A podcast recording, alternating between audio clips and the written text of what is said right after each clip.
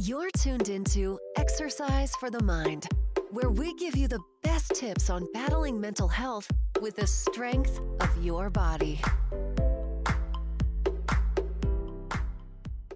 Hello, everyone. Welcome to Exercise for the Mind.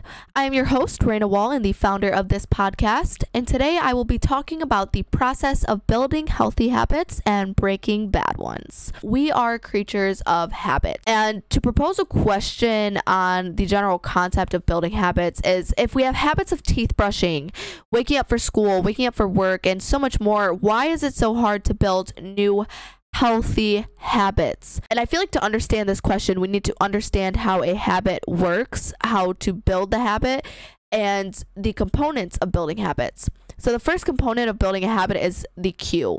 The cue is the brain trigger that initiates the behavior. So, doing something expecting reward, like for working, for instance. When you work, you expect to gain money.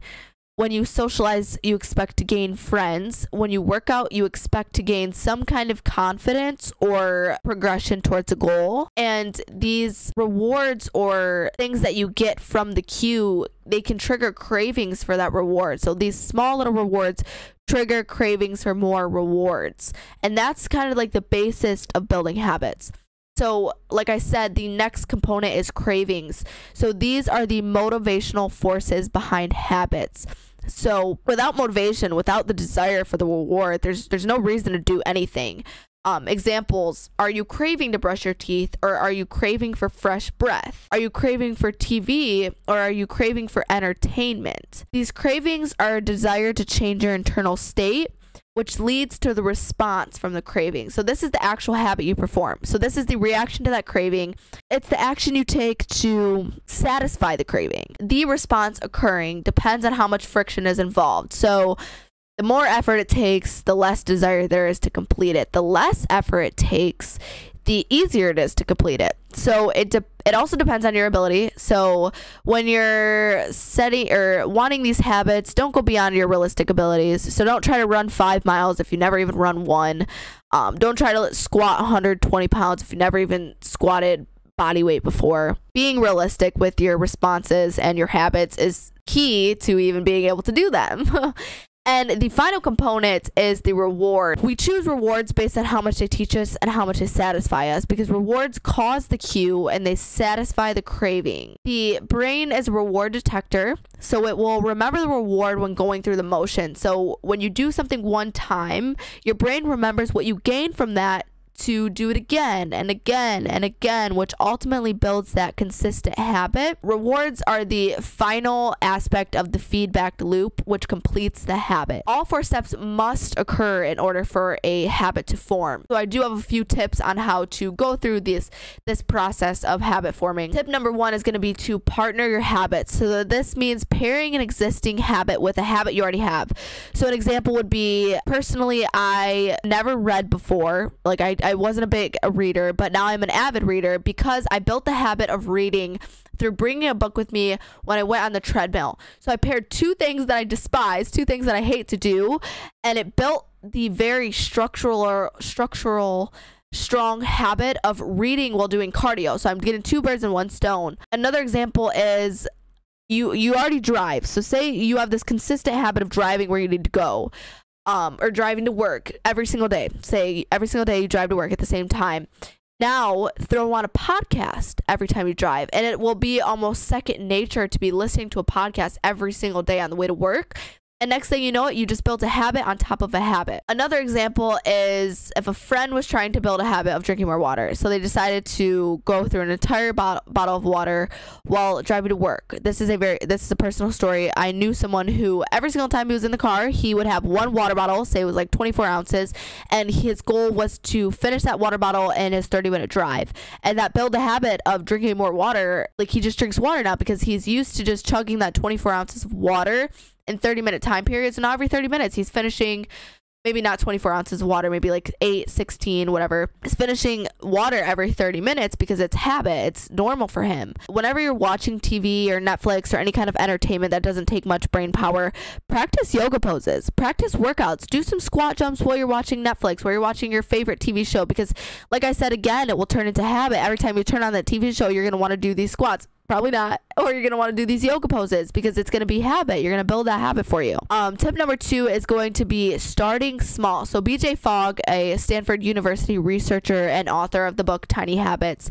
he stressed a lot about big changes requiring a large amount of motivation slash friction and almost an unrealistic amount of motivation. So, big changes also mean big friction. So they're unsustainable, they're harder to start small with.